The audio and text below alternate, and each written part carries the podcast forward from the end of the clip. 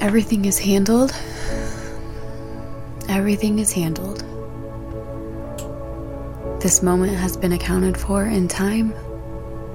The creator of this universe is greater than any circumstance, and therefore, the creator of the universe, you have allowed the creator of the universe to be bigger than you, and therefore you can let go, allowing this moment to be what it is, observe that it's here, without allowing it to overtake you.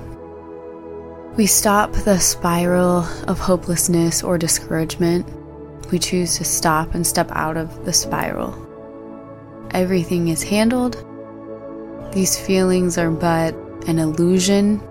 Remember how it feels to feel good and normal and to be like, wow, nothing is different, and yet my perspective is so much lighter and happier and free. And so we can choose to see this moment for what it is, allow it to exist, don't give it more power than it's worth, don't give it more credit than it's due. Everything is handled, despite how it feels. Everything will be continued to be handled. Everything is handled. Everything is handled. We're allowing this moment to exist, for it has already been accounted for from outside of time. It is not bigger than any of the other moments. Even though it might feel big, it is just yet another moment. Not taking the bait, we don't spiral down the black hole of hopelessness, but rather we just allow this moment to be. Everything is handled, we can just ride the wave right out of this.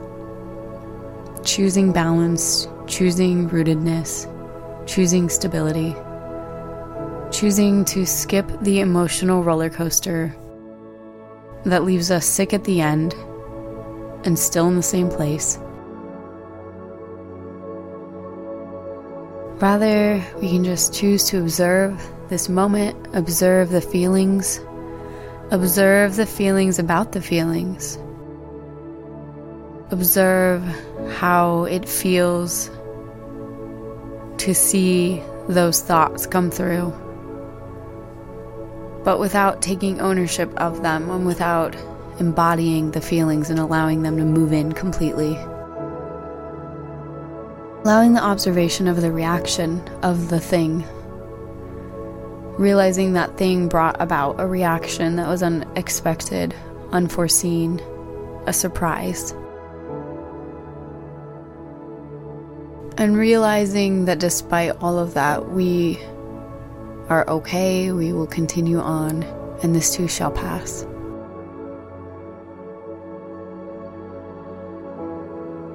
Knowing that we can get right back on track. This does not have to be a multi day or multi week debilitating setback.